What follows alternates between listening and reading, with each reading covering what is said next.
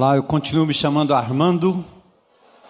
Muito bom a gente louvar a Deus juntos. Hoje pela manhã já foi um tempo precioso. E agora à noite também, tarde e noite, a gente começa uma série.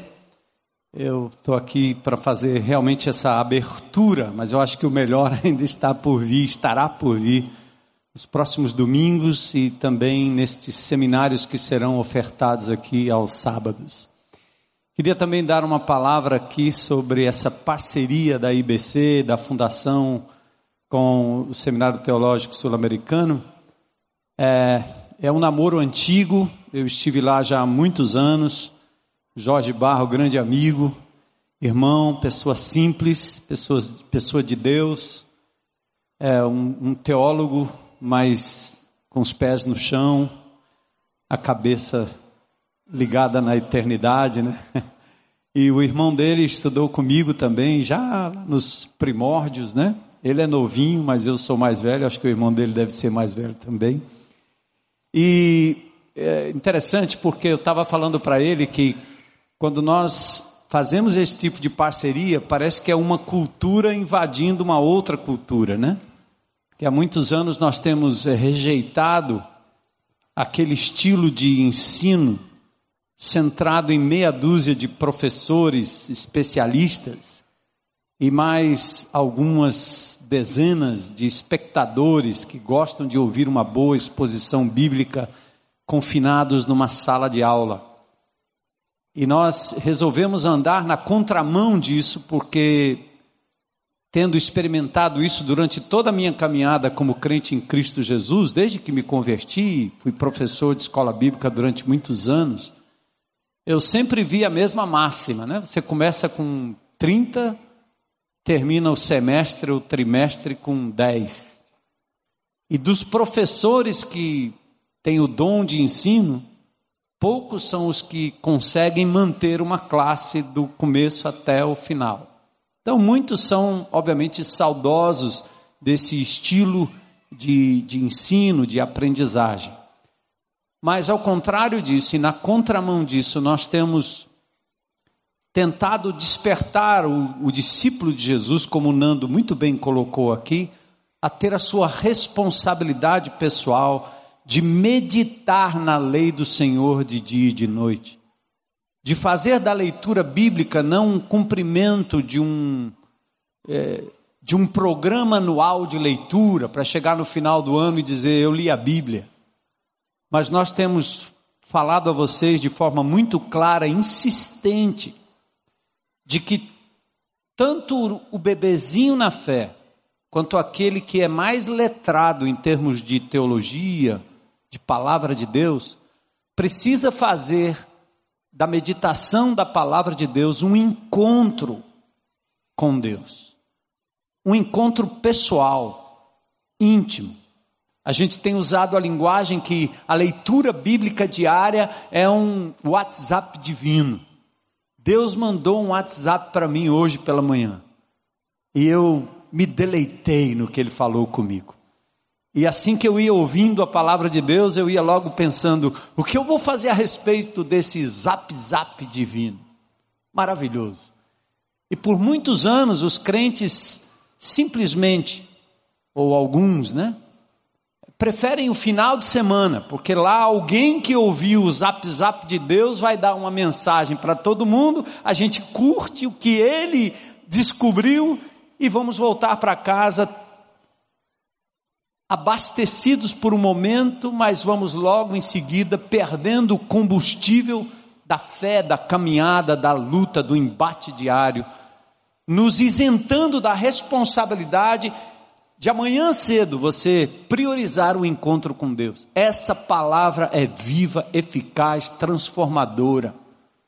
E o maior dos mestres é o Espírito Santo de Deus, e ele habita em você. Ele é o autor do livro. E por conseguinte, é óbvio que nós também reconhecemos que o estudo mais aprofundado, esquematizado, um estudo teológico, onde você separa itens. Eu já expliquei para vocês aqui a diferença entre a teologia sistemática e a teologia bíblica. Claro que isso é importante.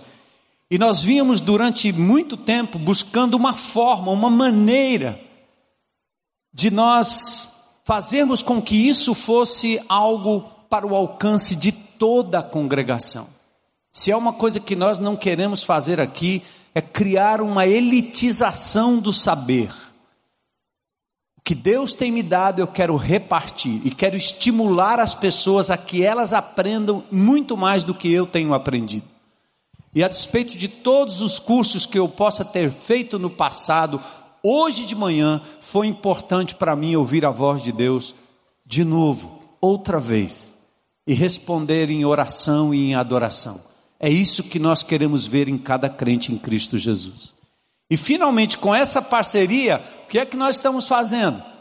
Conseguimos transformar sua casa, certo?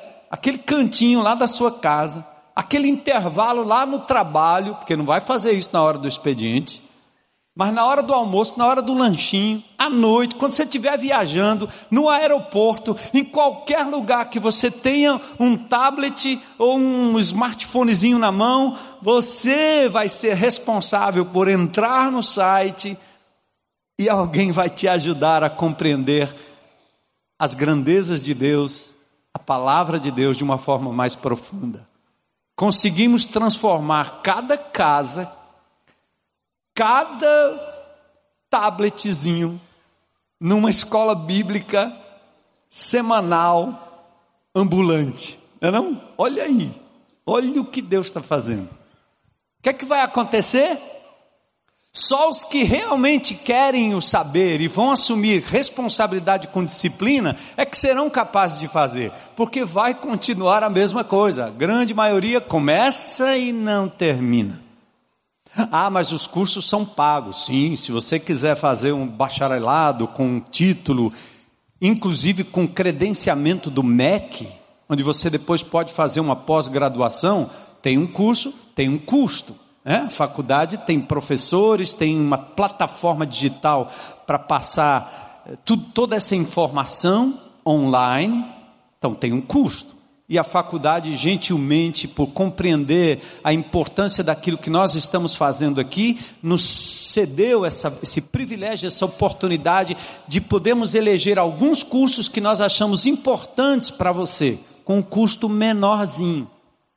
Mas não vai demorar muito, essa mesma plataforma vai ter todos os cursos que nós queremos repassar para as pessoas, a fim de que eles entrem lá e façam até gratuitamente porque nós queremos que o que tem faça e o que não tem também faça. O acesso tem que ser para todos, ou não é completo, né? Então, é isso aí. Eu estava aqui hoje de manhã e um irmão veio aqui, pastor, os crentes da IBC devem estar com a cabeça fumaçando com esse negócio, né? Eu disse, não se preocupe não.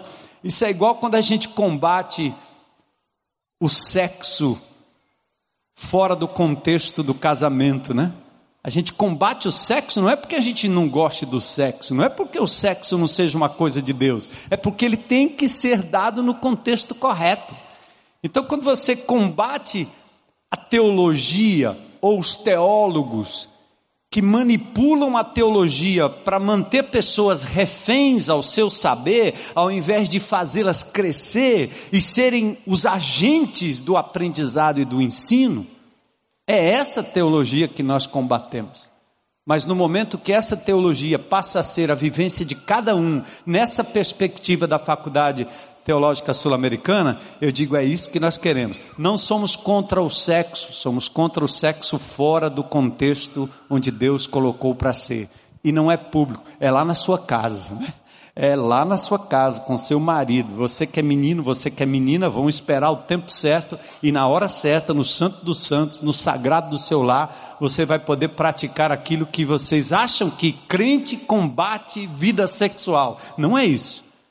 Então, estou fazendo um paralelo aqui para vocês entenderem exatamente o que nós estamos dizendo. É, eu, algumas pessoas dizem que eu sou teólogo, nem me acho um teólogo, mas estudei teologia, credenciado para dizer que eu trabalho bem a teologia até onde Deus me dá a compreensão. Mas eu não quero isso para mim, eu quero que cada um de vocês tenha acesso. E vocês terão acesso para a glória de Deus, tá certo? em todo lugar nessa fortaleza. E tem mais, convide seus amigos descrentes para entrar lá, rapaz. Não vão pedir carteirinha de crente para fazer esses cursos. Então, de repente, no estudo do Velho, do Novo Testamento, da história da igreja, esses indivíduos, essas pessoas inteligentes vão poder conhecer mais de Deus e aí sim se renderão à pessoa do Senhor Jesus Cristo. Amém? Então, abram comigo em Efésios capítulo 6. E eu convido você a ficar em pé para a gente fazer essa leitura juntos. Nós vamos falar sobre família como campo de batalha espiritual. Quem quiser, quem puder, se colocar em pé para a gente fazer essa leitura de Efésios capítulo 6, a partir do verso 10. Você muda de posição um pouquinho. E, e vocês não, não têm ideia, quando a gente fala de batalha espiritual, acontecem umas coisas muito estranhas, né? A cabeça dói, o software não funciona direito, o computador dá pau, como diz o outro, né? E você aperta lá e fica aquele negócio rodando o tempo todo. Tem que forçar o, o encerramento do aplicativo. Meu, eu quero a cópia. E eu ficava olhando para o computador assim, dizendo: qual será o, o demônio que está aí? Exorcizar, né? Porque disseram que só o Windows fazia isso, mas a plataforma Mac também faz, né? Então, meu amigo, não deve ser problema da fábrica, não, é outro problema, né? E a gente vai, ora a Deus, e aí o negócio, de repente, desenrola e sai do jeito que a gente espera.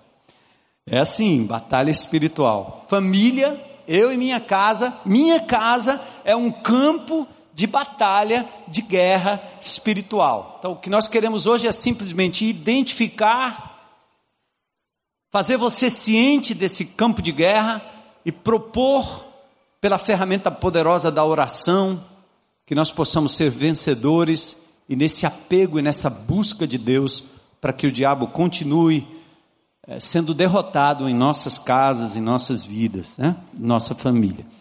Então, Efésios capítulo 6, versículos 10 em diante.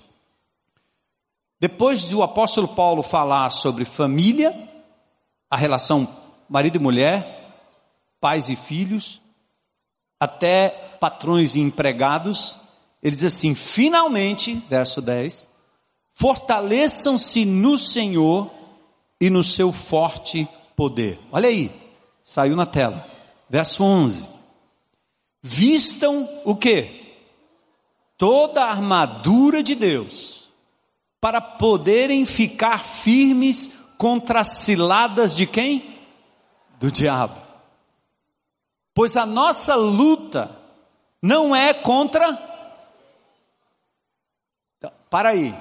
Não é o teu marido, né? Pensa no rostinho dele. Não é contra ele que você está lutando. Não é contra. Pense no rostinho da sua mulher. Não é contra ela, não é contra o seu filho, não é contra o seu vizinho, não é contra o seu patrão, não é. Pensa nos políticos. Conseguiu botar o rostinho deles assim? Do Temer ao Roberto Cláudio, né, nosso prefeito. Do nosso presidente ao nosso governador, ao nosso prefeito, nós temos que honrá-los como autoridades constituídas, mas Paulo está dizendo: presta atenção, a sua luta não é contra estes seres humanos, mas contra o quê? Os poderes e autoridades contra os dominadores deste mundo que de trevas contra as forças espirituais do mal aonde Cara, tem um negócio aí que vai além daquilo que a gente vê. Nossa luta está para além disso, e só quem conhece a Deus, só quem tem o Espírito de Deus é capaz de discernir essas coisas. Olha que leitura.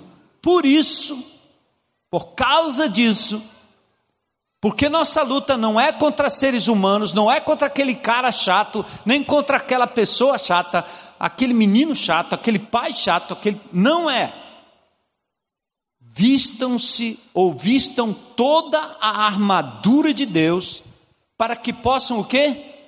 Resistir no dia mal e permanecer inabaláveis depois de terem feito tudo, tudo aquilo que o Senhor pediu, tudo aquilo que o Senhor mandar. Assim, mantenham-se firmes, fincados, enraizados, cingindo-se com o cinto da verdade. Conhecereis a verdade e a verdade vos libertará. Santifica-os na verdade, a tua palavra é a verdade. Cingindo-se cingindo com o cinto da verdade, como um soldado romano, vestindo a couraça do quê? Da justiça. Justiça. Justiça. Justiça. E que essa seja a sua couraça nas mínimas coisas, no troco, no julgamento, no lidar com pessoas e coisas. E tendo os pés calçados com a prontidão, as sandálias, os tênis do evangelho da paz, ser pacificador, né? Além disso, usem o que? O escudo da Fé, eu creio. E porque creio, eu obedeço. Com o qual, com este escudo da fé, fé no Senhor Jesus Cristo, vocês poderão fazer o que? Apagar todas as setas inflamadas do todos os tiros Todos os fuzis que o inimigo de Deus aponta contra você, todas as granadas que ele joga sobre a sua vida, sobre a sua casa, sobre os seus bens, sobre a sua família, usando esse escudo da fé, vocês poderão apagar. Usem o capacete. Ó, a cabeça é um negócio complicado, né? Vulnerável, nossa cabeça, nossa mente é aqui que está o nosso cérebro, aqui que entram as informações. Usem, usem o capacete da salvação. Eu estou justificado em Cristo Jesus. Fui declarado santo. Ele me ama incondicionalmente. Eu tenho a vida eterna e a esperança da ressurreição, salvação. Usem o capacete da salvação e o que, gente?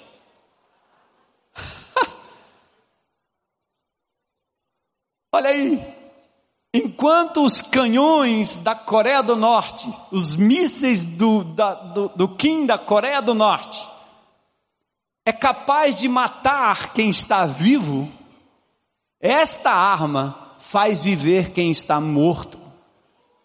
Então, olha aí, olha a nossa arma aqui. Uh! Usem a espada do Espírito, que a espada era o instrumento daquela época, né? Hoje seria o fuzil, que é a palavra de Deus. E mais, orem no Espírito. Quando?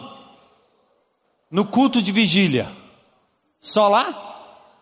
Em cima do monte. No vale também, em cima do monte, em todo o tempo. Orem em todas as ocasiões, com toda oração e súplica tendo isso em mente, estejam atentos e perseverem na oração por todos os santos. Amém? Que o Senhor abençoe essa palavra poderosa, né? Deus já falou com a gente. Amém? Podem sentar, Deus abençoe.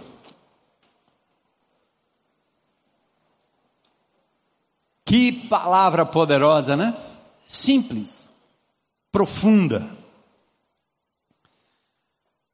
Quando o apóstolo Paulo está falando de poderes espirituais, dominadores desse século, Paulo está falando de sistemas, está falando do mundo, que tem controles de entes espirituais.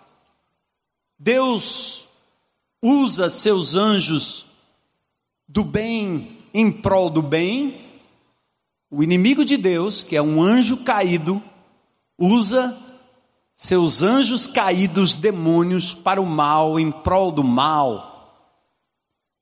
Então nós vivemos no, num mundo em que os sistemas são estabelecidos e nós somos educados, levados como uma manada de boi.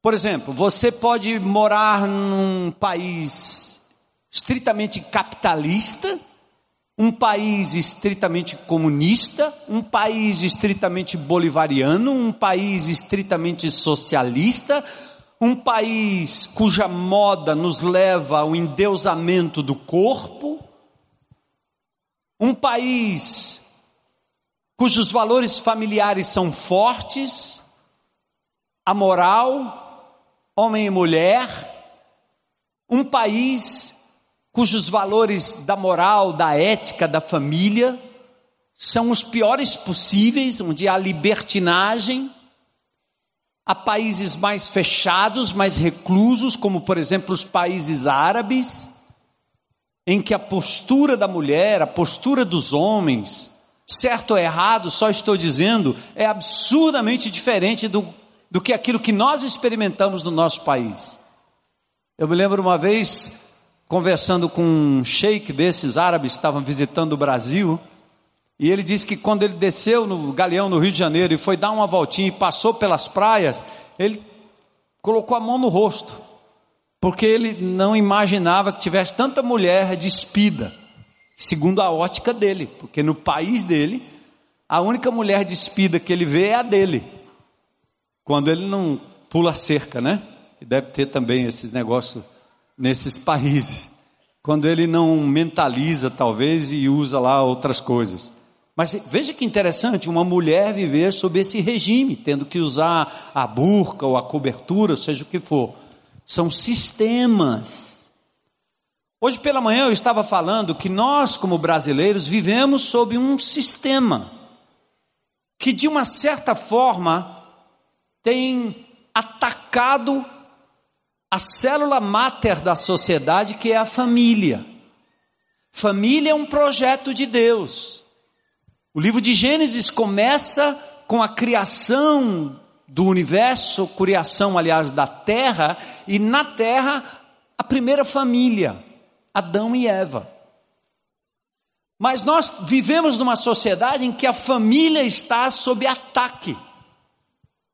E nós, como cristãos, que acreditamos na família patriarcal, como a Bíblia nos ensina, como Jesus nos ensinou, como os apóstolos também nos ensinaram, a gente parece trogloditas, dinossauros antigos e ultrapassados, porque o sistema hoje que usa a mídia, que usa as escolas, usa os intelectuais, é um sistema anti-família. E por isso é importante a gente perceber que nós não estamos lutando contra defensores do socialismo, do capitalismo, do comunismo. Não é isso. Nós estamos lidando contra seres espirituais que, num certo sentido, estão conduzindo a sociedade para um rumo já previsto na Bíblia, nos últimos tempos. Os homens seriam desobedientes desobedientes aos pais, sem afeição natural, sem amor pela família. Timóteo já de Paulo disse isso já na sua carta a Timóteo. Então atentem. Nós estamos sendo bombardeados diariamente por sistemas, seja o sistema capitalista, que nos leva ao consumo, aquisição de bens e riquezas a fim de acumular para mim mesmo, não distributivo, não tem misericórdia e amor para repartir, ou vivemos num, numa mentalidade socialista em que a família não tem poder sobre os seus filhos, mas o tem o Estado, o tem a escola, então, quem vai dizer o que é certo e é errado para os nossos filhos, não é mais o pai e a mãe, porque, obviamente, na raiz do socialismo, do marxismo, aliás, o socialismo é a transição entre o capitalismo e o comunismo. Mas a raiz de tudo isso há um, uma ideologia anticristã, antifamília. E nós estamos sofrendo as consequências disso. Enquanto alguns dizem assim: por que tanta morte? Por que tanta gente presa? Por que tanta corrupção? Por que tanta injustiça? Alguns estão dizendo: é porque está faltando mais educação, está faltando mais saneamento, está faltando mais isso. Alguns, mesmo não evangélicos, são capazes de dizer: perdemos a família. Os meninos, as meninas dos presídios, dos centros socioeducativos, os meninos, as meninas de rua, os meninos e as meninas que estão sob o tráfico, eles foram abandonados em relação à família. Eles não têm referência de família. Você pode pegar o menino mais violento, o menino mais terrível, com 12, 13 anos de idade, você entra no, sócio, no centro socioeducativo Patativa do Assaré e você conversa com aquele menino que é capaz de matar alguém, é capaz dele acumular mortes, eh, assassinatos por conta de uma tentativa de roubo, de uma resistência ou coisa parecida, mas no momento que você olha nos olhos dele e consegue abraçá-lo como um pai abraça o filho, ele se derrete completamente. Vocês lembram que eu contei há pouco tempo atrás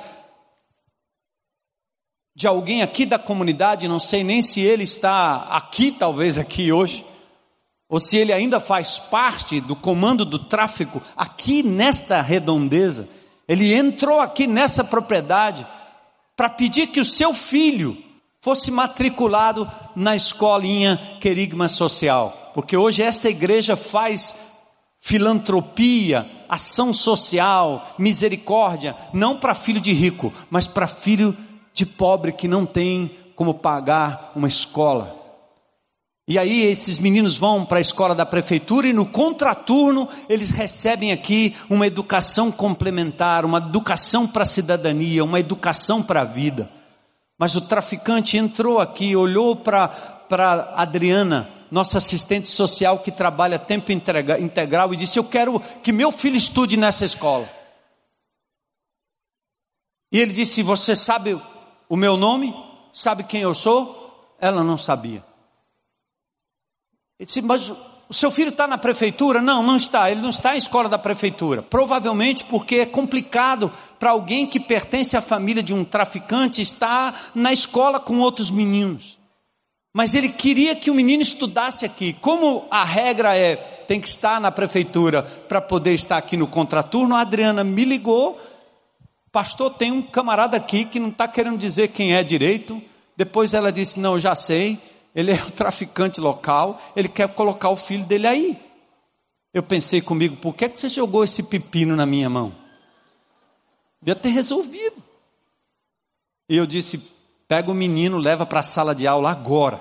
E diga para ele que o pastor disse que ele precisa nos permitir colocar o filho dele na escola da prefeitura, para que possa entrar na regra e o menino ser cuidado de forma plena, no sentido educacional. E Adriana conversa com ele, dizendo: Como é que você traz seu filho aqui para estudar numa, numa escola com a gente, sendo acompanhado, uma vez que nós estamos tirando os meninos das mãos do tráfego?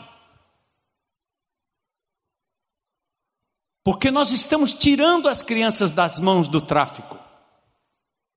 E ele então começa a chorar e diz: Eu não quero para o meu filho o que eu estou vivendo e experimentando.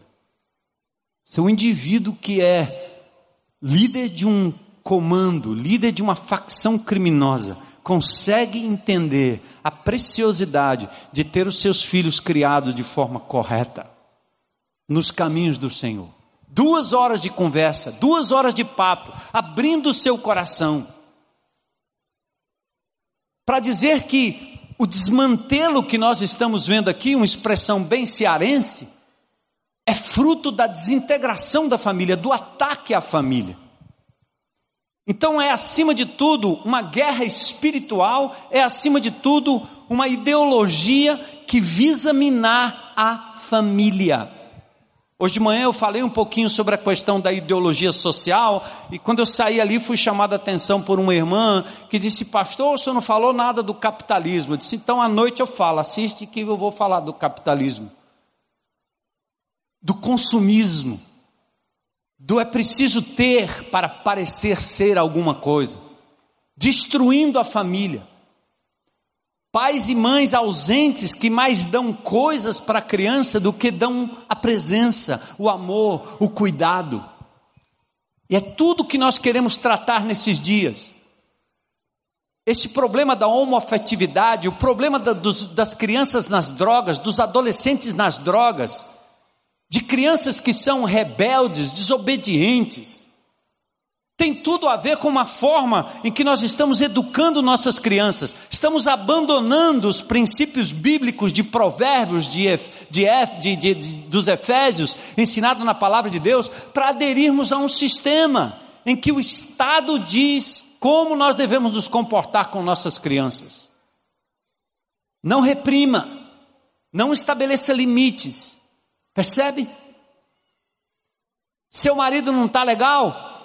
Troca, desapega, publica no OLX.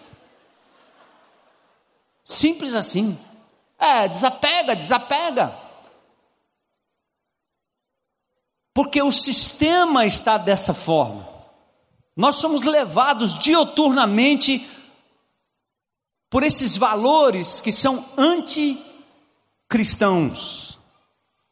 Quero só mencionar, e eu já fiz uma menção aqui há um tempo atrás, de um antropólogo inglês, Morgan, que disse que no princípio não tinha esse negócio de Adão e Eva, uma família e respeito e, e monogamia. O marido responsável, a mulher parceira, filhos submissos.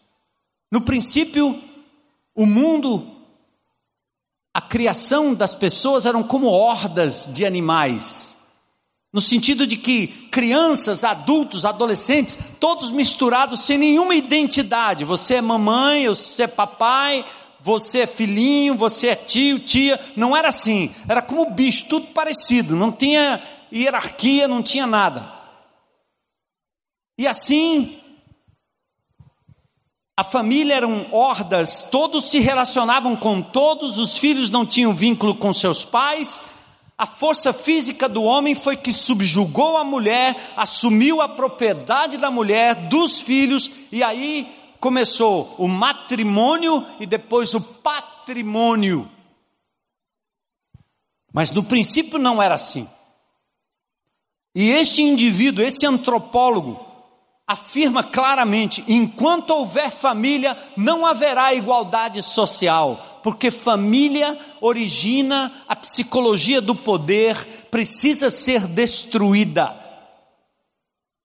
Simples assim. O que nós estamos ouvindo falar hoje é exatamente isso. Que as crianças de 3, 4, 5 anos de idade já sejam capazes de optar se ela quer ter sexo com adulto ou não. Porque não é o pai e mãe que determina, não é papai e mamãe que determina se a criança pode ou não transar. Porque se vivemos numa horda, uma criança é posta no mundo, você a alimenta, e no momento que qualquer adulto quiser entrar ali naquele ambiente e transar com a criança, vai fazer. Viva a pedofilia. É esta sociedade que nós estamos vivendo induzindo as crianças ao erro, o Estado assumindo o controle da família. Enfim, eu gostaria de dizer que nós estamos em guerra mesmo, prestem atenção. Essa história da baleia azul, do filme, agora a gente fica aí, né? Passa o vídeo para lá, passa o vídeo para cá, vídeo vem, vídeo vai. Isso não é um, nenhuma novidade. Nossas crianças estão à mercê de forças demoníacas que estão querendo fazer o que Jesus disse que o diabo ia fazer. O ladrão vem para matar, roubar e destruir. O inimigo de Deus simplesmente age dessa forma. Foi assim em Gênesis. A batalha, o lar como batalha espiritual, não, não, não é de agora. é de Gênesis. Começou lá atrás. Eu quero chamar a sua atenção só para reforçar a que você fique atento, tenha discernimento. Ore em favor dos seus. Ore na sua casa. Não caia nessa de combater com armas humanas, simplesmente com diálogo, com conversa, com bate-papo. Tem que ser com oração. Essa casta só sai com oração e jejum. É preciso homens e mulheres que compreendam as ferramentas de Deus. Palavra de Deus, sim. Oração, oração, oração, como o apóstolo Paulo disse. E não é um evento de oração é uma vida de oração, que ora pela manhã, ora à tarde, ora à noite, ora quando percebe que as coisas não andam bem. Estava brincando hoje de manhã e falando, minha esposa nem estava aqui, mas hoje, agora ela está. Teve uma época lá que começou a aparecer umas multas, sabe aquela que você anda direito e daqui a pouco uma multa, de onde veio essa multa? Aí depois veio outra multa. Misericórdia, o que está acontecendo? Eu pensei, é o devorador. Já viu lá de Malaquias, devorador? Hein? Cheque especial, cartão de crédito, devoradores.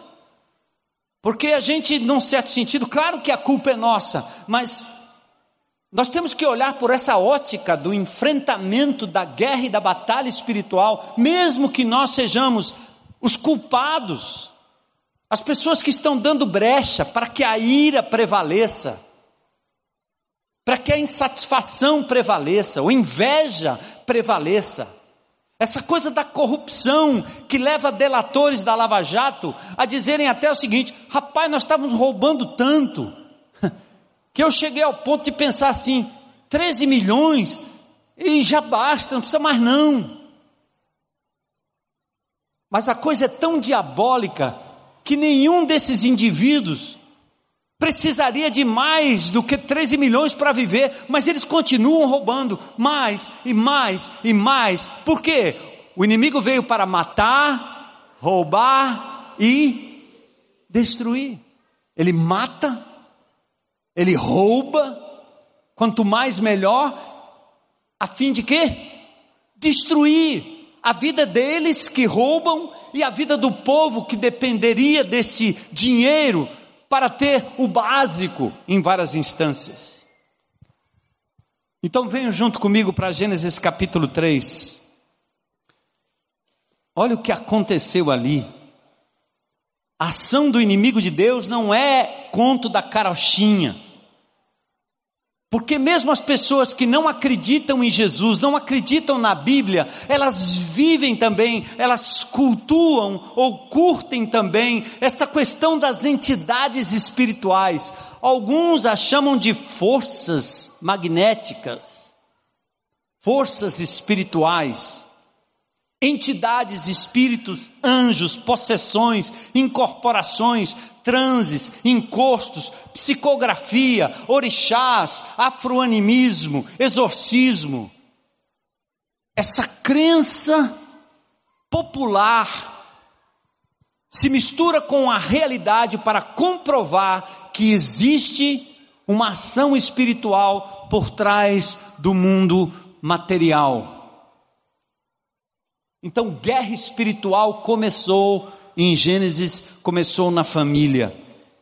Gênesis capítulo 3. Ali Deus cria o homem à sua imagem e semelhança. Cria do homem a mulher para ser companheira.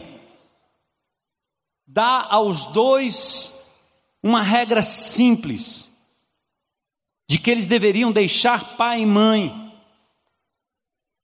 unirem-se um ao outro, serem uma só carne, ter consciência da comunicação plena.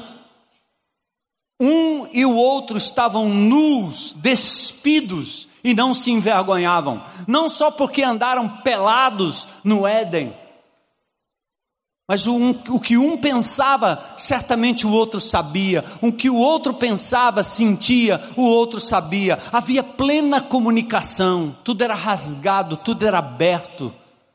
Comunicação direta com Deus, gerando comunicação entre pessoas.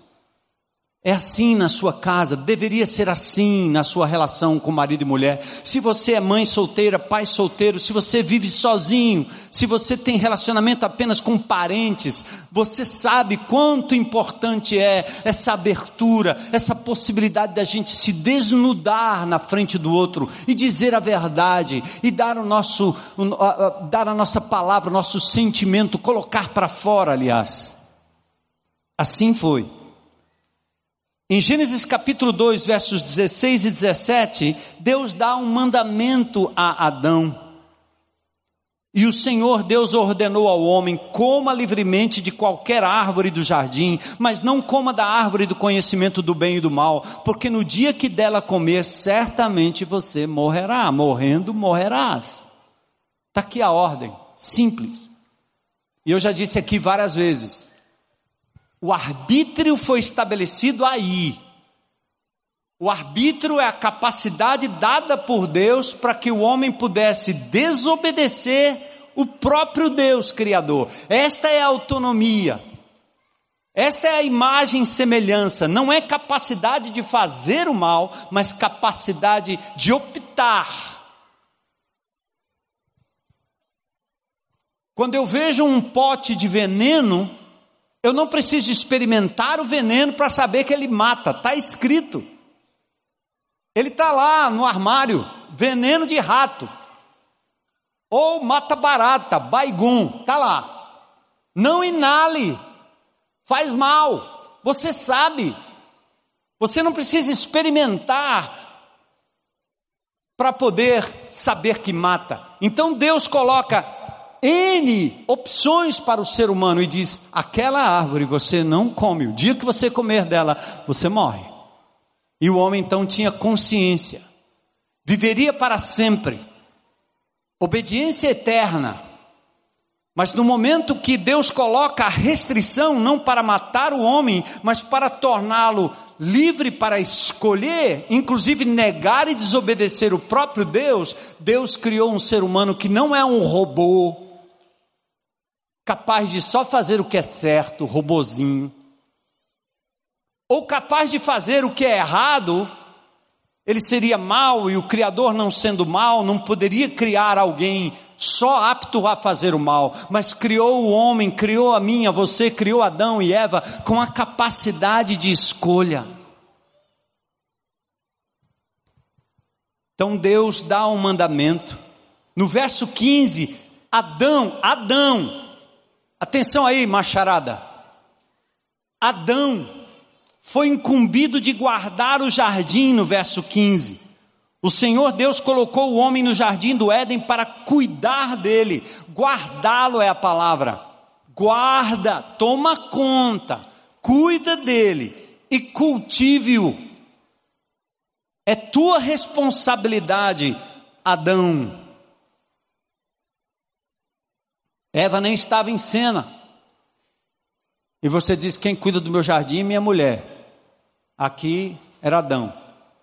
Ele era responsável. A ele cumpria guardar e cultivar. E por preeminência, porque ele nasceu primeiro, ele nomeia todas as coisas, inclusive dá um nome à mulher. Adão, Ish, mulher, Isha. Adão vem de Adamá, que é terra vermelha, de onde o homem foi criado. Deus sopra nele o fôlego de vida e ele se torna Nefesh Hayah, a alma vivente. É assim que Deus fez. E Adão dá nome à natureza, animali, os animais na época, dá o nome à sua amada que está ao seu lado, correspondente, e se torna responsável por tudo que está ali, inclusive a sua patroa, sua companheira. Então ele deveria ter protegido sua companheira, mas pelo contrário, quando o inimigo de Deus entra no jardim para aquele diálogo fatídico, Adão se torna um omisso. E o inimigo de Deus entra. Ele não interviu, ele se descuidou, ele não protegeu. Na economia divina, escutem aí, a responsabilidade é do homem. Não se sintam diminuídas, mulheres. Sintam-se protegidas pelo Criador. Porque, embora vocês errem como nós erramos, Deus, quando chega no jardim e percebe que os dois caíram na tentação do inimigo, ele chama o homem à responsabilidade.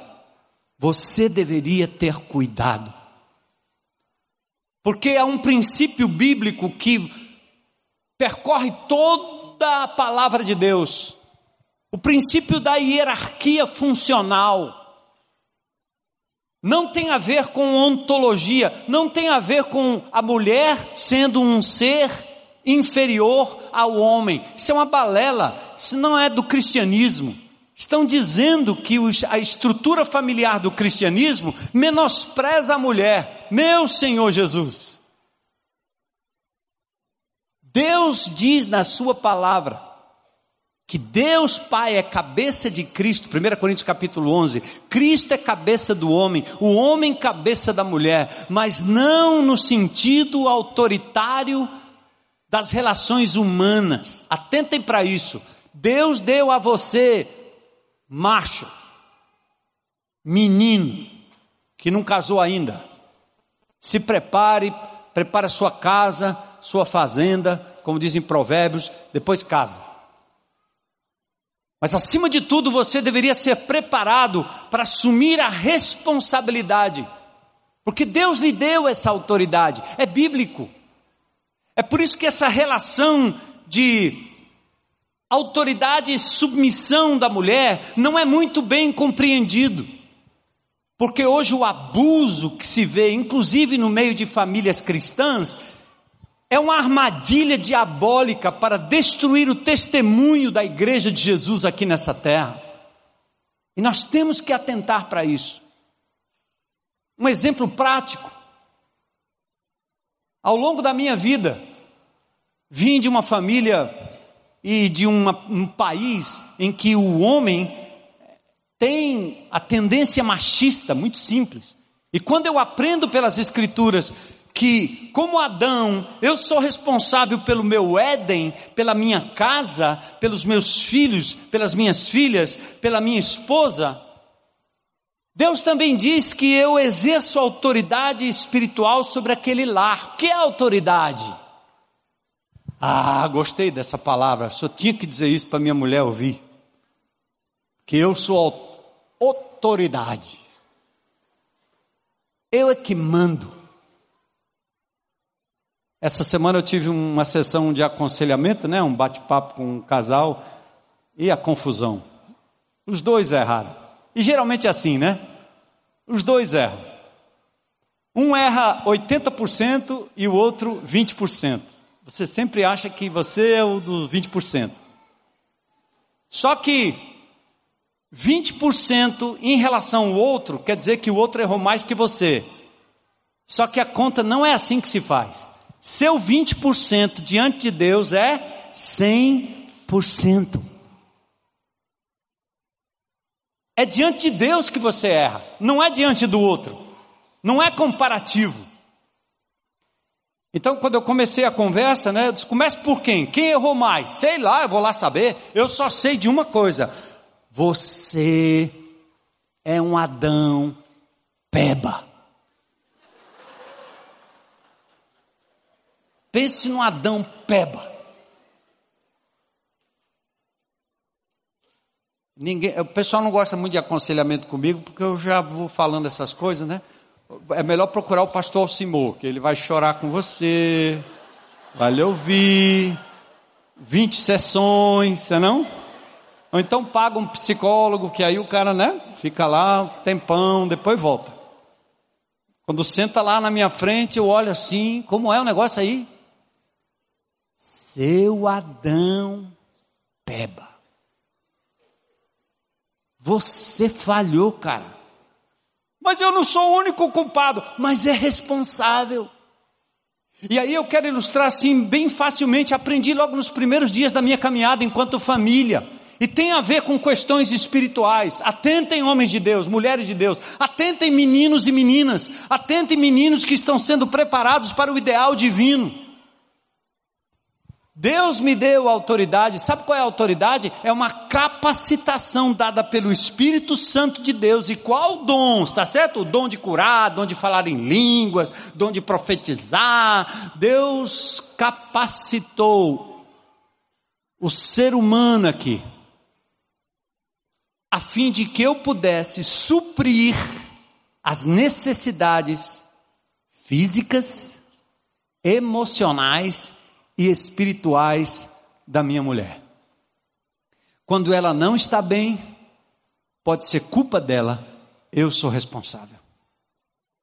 Por trazê-la de volta, por dar a ela um ambiente, um lugar onde ela possa se recobrar das suas próprias lutas. Às vezes eu converso com pastores e líderes, eu e quando eu olho assim, o cara todo na pinta, todo bonitão, todo com a camisa da moda, não sei o quê. Aí eu olho para a patroa, digo, meu amigo, de onde veio essa criatura? Onde você estava? Meu irmão, o que, é que você anda fazendo com essa mulher aí? Olha aí, rapaz. Ela não está bem. Mas é culpa dela, é responsabilidade sua. Porque a autoridade do ponto de vista de Deus é uma capacitação que Deus me deu. Minha esposa tem necessidades emocionais e eu tenho que servi-la e supri-la.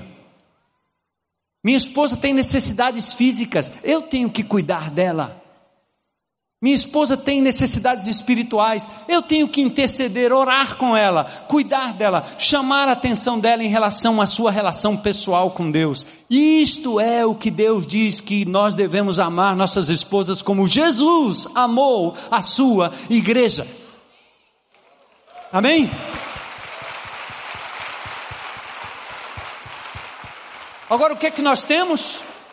O inimigo de Deus torcendo a verdade bíblica e nos fazendo caminhar com o um mundo machista, que menospreza, que faz da autoridade um direito de exigir obediência, maldição, heresia.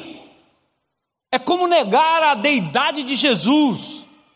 Você chegar à conclusão que você foi colocado num relacionamento para ser servido, fazendo da sua mulher a sua mãe, a extensão da sua mãezinha que te mimou a vida inteira e que botou uma madeira na tua boca. Minha mãe fez isso comigo.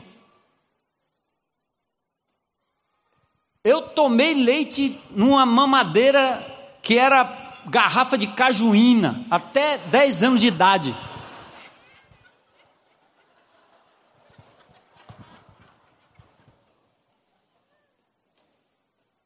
Minha mãe me dava tudo na hora, na, no ponto, fazia tudo. Era um menino, o queridinho, coitada da minha irmã, que outro dia veio me visitar aqui, chorando as mágoas com os traumas do passado. Já contei isso. Tive que pedir perdão a ela, dizer: desculpa aí. Eu tanto apanhava muito como era mimado pela mamãe. Aí quando eu me caso, imagine. E o meu sanduíche? Meu jantarzinho.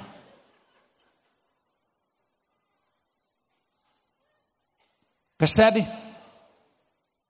E aí nós temos mais do que isso, nós temos violência, maus tratos, falta de transparência e cuidado, lutas espirituais no lar. O que aconteceu com Eva? Eva ouviu o inimigo. Ela foi induzida, ficou confusa, aumentou a severidade do mandamento. A mulher emotivamente ali, talvez mais frágil, menos frágil, mais forte, menos forte, eu não sei.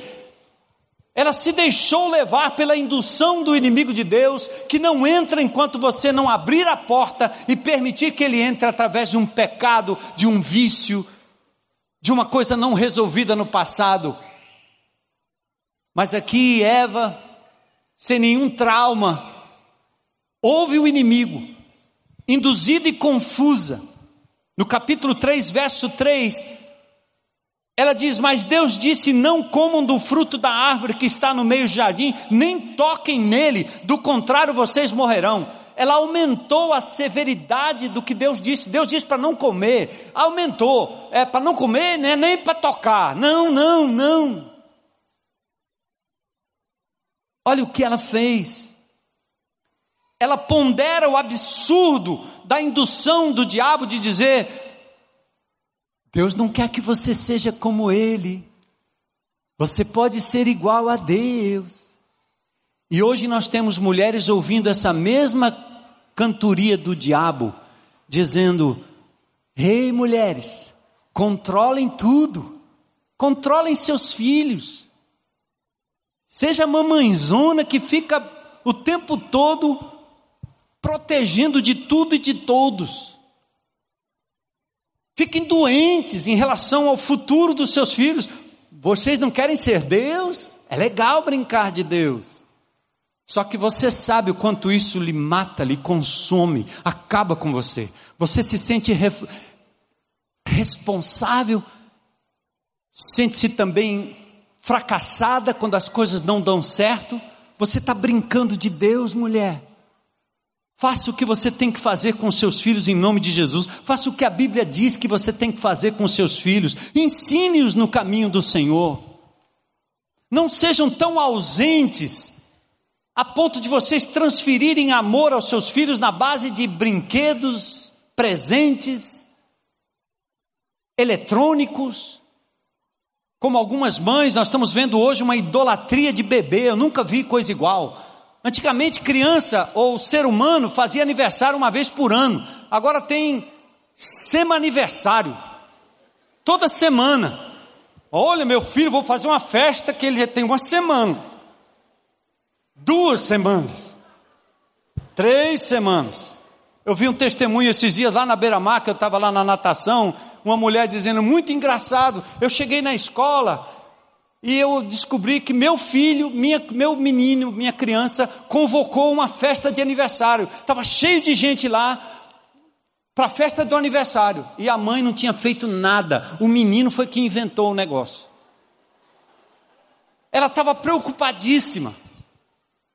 Mas o depoimento era o seguinte: foi a melhor festa que ele podia, poderia ter porque ele fez do jeito dele, ele curtiu com os amiguinhos que estavam lá, e a mãe preocupada porque não tinha o balão, o buffet.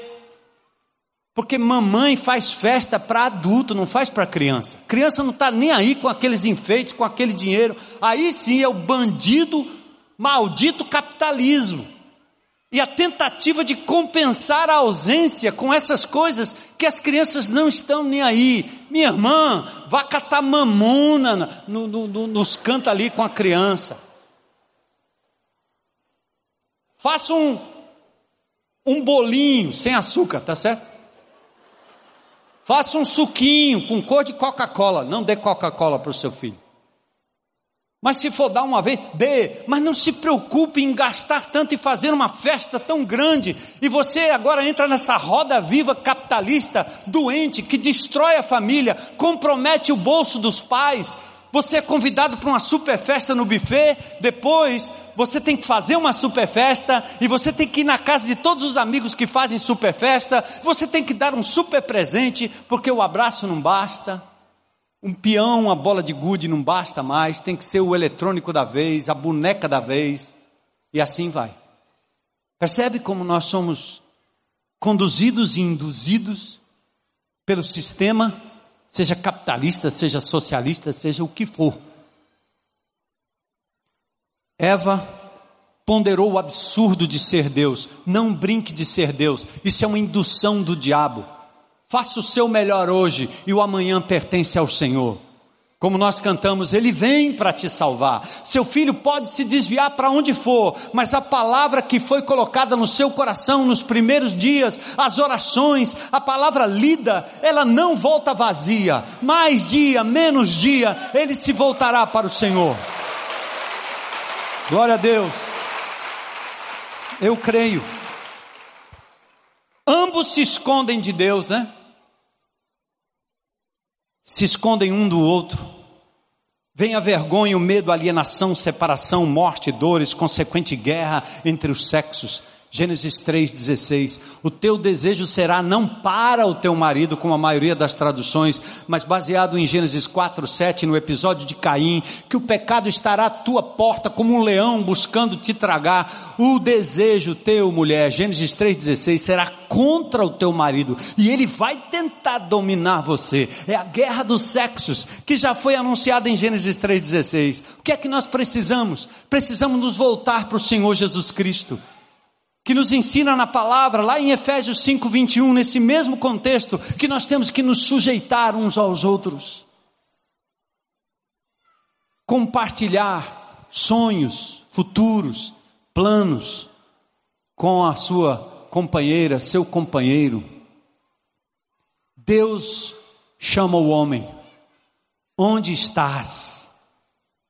Responsabiliza o homem, e o homem diz: quando Deus pergunta: O que é que você fez? Foi a mulher que o Senhor me deu. Mesmo jogo de hoje continua a mesma diabólica tentação de transferir a culpa. É Deus que está lhe dizendo: Eu te dei uma incumbência, marido. Mamãe, Deus te deu uma incumbência de você cuidar do seu filho. Você não tem marido, né? Ô papai, você só tem menino em casa. A incumbência é sua. Mamãe, a incumbência é sua agora. Se o marido está em casa, reparta com ele. A responsabilidade maior é dele. Ele é omisso, não conhece Jesus, assuma o seu lugar. Pregue a palavra de Deus pelo seu procedimento. 1 Pedro capítulo 3 nos ensina isso. Sem palavras, pelo procedimento. Conduza seus, filhos no caminho do Senhor, como fez a minha sogra falecida, Dona Palmira, que vivendo numa casa onde tinha ali um italiano bravo, mafioso, pobre do homem, delegado, raivoso, irado, que xingava todo mundo de tudo quanto era nome, e aquela senhora, durante anos, com oração e quietude, simplicidade, criou as quatro filhas no Evangelho de Jesus. Faça isso, mamãe. Faça isso, papai. Onde estás? Ah, ela me deu e eu comi. Hã? Aí mulher, o que, que você fez, mulher? Foi a serpente. Isso só pode ser coisa do diabo. Eu estou falando de guerra espiritual para que você tenha ciência de que existe uma batalha, mas não vamos culpar os, os, demônios e o diabo por todos os males da nossa casa, da nossa família, do nosso trabalho, da nossa sociedade. Nós estamos dando a ele estribo, brecha. Como quando eu era pequeno, meu pai saía correndo comigo para a gente pegar o bonde. Só tinha um jeito de subir no velho bonde, era pisando no estribo. O estribo é aquela, é aquela brecha que você dá para o inimigo. Você abre brecha. Você entra na internet, vê uma cena e você diz: Isso não. Depois você volta de novo à mesma cena. Esses dias eu estava numa lista muito importante dos ralizeiros, né? E eu, tô, eu disputo o campeonato cearense de rally, correndo lá no, no TVzinho. Vovô, cheio de neto. E eu estava numa lista. Aí lá na lista, de repente, numa brincadeira, aparece uma cena absurda, pornográfica. E eu sempre eu digo, ó, meu zap zap é aberto para minha mulher, minhas filhas, meus netinhos, todos entram em tudo que eu tenho. Porque acima de tudo, meu Deus entra. Eu não tenho segredo de nada. Abro tudo. Vocês querem minha senha? Tem nenhum problema. Qual o problema? Está aberto. Então, quando eu vejo uma cena pornográfica, numa lista que tem gente do Brasil inteiro, eu entro lá e digo, gente, não tem condição isso aí. Porque eu uso isso aqui, minha família tem acesso, e o assunto aqui é rali, não é pornografia. Aí eu coloquei embaixo assim: aliás, pornografia tem cura. E qualquer que queira ajuda, estou disponível.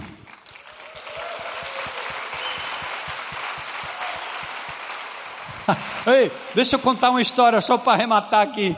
Tem uma outra lista, né? E os caras que. Eu saí da lista, eu saí. Porque o cara, ao invés de se desculpar, alguns se desculpam, né? O cara diz assim: foi mal, foi lista errada. Eu digo, meu Deus. Aí ele, ele diz, o cara diz assim na, na, na lista: né, foi só uma brincadeira, macho. Besteira. Besteira. Aí eu disse, legal, se vocês acham, se vocês todos vão admitir isso aí, eu estou dizendo, fui. Mas pornografia tem cura. Amém? Aí na outra lista, os caras indiretamente estão começando a zombar de mim. Qualquer coisa que tem, eles dizem assim: tem cura. Tem cura. Tem cura. Tem cura tem cura. Mas sabe qual é a minha esperança? Eles vão falar tanto, e esse tem cura está associado ao nome de Jesus. Um dia eles vão se render aos pés do Senhor Jesus Cristo e saberão que tem cura. é, vai afirmando aí, meu. Você tá, as pedras estão clamando, ó, tem cura. Porque toda hora que eles usam essa palavra, embora seja uma piada para qualquer outra coisa, ah, eles estão associando aquilo que foi dito lá. Tem cura. Amém? Então eu quero encerrar aqui com alguns textos da palavra de Deus. A ordem de resistência. Nós somos uma comunidade de discípulos. Eu nunca vi tanta gente doente, tanta gente depressiva, não só congenitamente, mas a depressão do desencanto com a vida, não é não? Empresários, pais de famílias honestos sofrendo. Não são só a baleia azul não está pegando só criança, não, está pegando adulto também, querendo tirar a vida porque não aguenta mais o que está acontecendo nesse país, não é não? Mas Deus nos deu uma esperança. Deus nos fez um oásis no meio das trevas, não porque sejamos melhores, mas porque Ele nos resgatou do império das trevas e nos transportou para o reino do Filho do seu amor. Nos fez viver em comunidade, ajudando uns aos outros, vivendo grupos de relacionamento. Então, quando o Senhor Jesus Cristo dá uma ordem dizendo: ide por todo mundo, façam discípulos, o que, que ele está dizendo? Resgatem as pessoas das garras do diabo, tragam eles para a libertação que há em Cristo Jesus e em meu nome. E se você acha que não tem autoridade sobre os poderes espirituais, no mesmo texto de Mateus 28, lá no verso 18, ele começa dizendo: Toda autoridade me foi dada onde?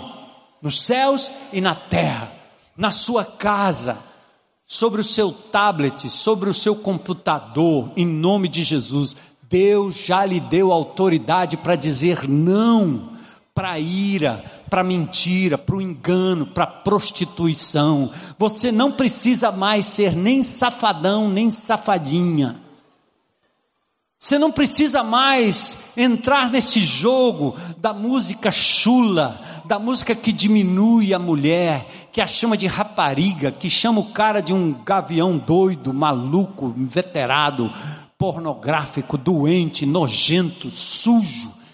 E depois ficam perguntando por que, que estão estuprando tantas criancinhas. É porque o sexo está tão fácil, está tão nojento, que eles têm que procurar uma outra coisa. Quando acabarem as criancinhas, eles vão pular para os animais. Quando acabarem os animais, eles vão pular para as árvores. Porque é doença, é diabólico. Jesus diz: toda autoridade me foi dada nos céus e da terra. Gravem esse versículo, 1 João 3,8 para isso. Aquele que pratica o pecado é o quê? Aqui é a ideia de prática constante. Aquele que se escraviza a um vício, a um pecado, ele é do diabo. Você está destruindo a sua família, a sua casa. Porque o diabo vem pecando desde quando? Mas olha aí o final da frase, vamos ler juntos. Para isso o Filho de Deus se manifestou para destruir as obras do diabo. Você crê nisso? Aleluia. Aleluia. Lucas 10, 19, ele diz: Eu vos dei toda a autoridade, todo sobre todo o poder do inimigo, nada, absolutamente vos causará dano. Lucas 4,16: O Espírito do Senhor me ungiu para pôr em liberdade os oprimidos. Olha Atos 10, 38. Que coisa maravilhosa. A Bíblia diz como Deus ungiu a Jesus de Nazaré com o Espírito Santo e poder. E como ele andou por toda a parte, fazendo o bem e curando todos os oprimidos pelo diabo, porque Deus estava com ele. Tiago 4:7 Apegai-vos, portanto, a Deus, mas resisti ao diabo. E ele fugirá de vós. Temos uma batalha, estamos em guerra e a guerra começa dentro de casa. Nada de novo. Começou lá no Éden. Por isso a raça humana está como está. Em Cristo Jesus, nós somos nova criatura, nova criação, fazemos parte de uma nova humanidade, tudo se faz novo em Cristo Jesus e agora nós não seremos mais irresponsáveis, mas responsáveis diante de Deus para guardar a nossa casa, guardar o nosso lar, guardar os nossos olhos, guardar o nosso dinheiro, guardar o nosso bolso, guardar o nosso tablet, guardar o nosso smartphone, fazer fazer opções que dignifiquem e glorifiquem o nome do Senhor. Não dê estribo para o diabo na sua vida. E, e vocês, amados irmãos, todos vocês aqui têm um lar, têm uma casa, não é?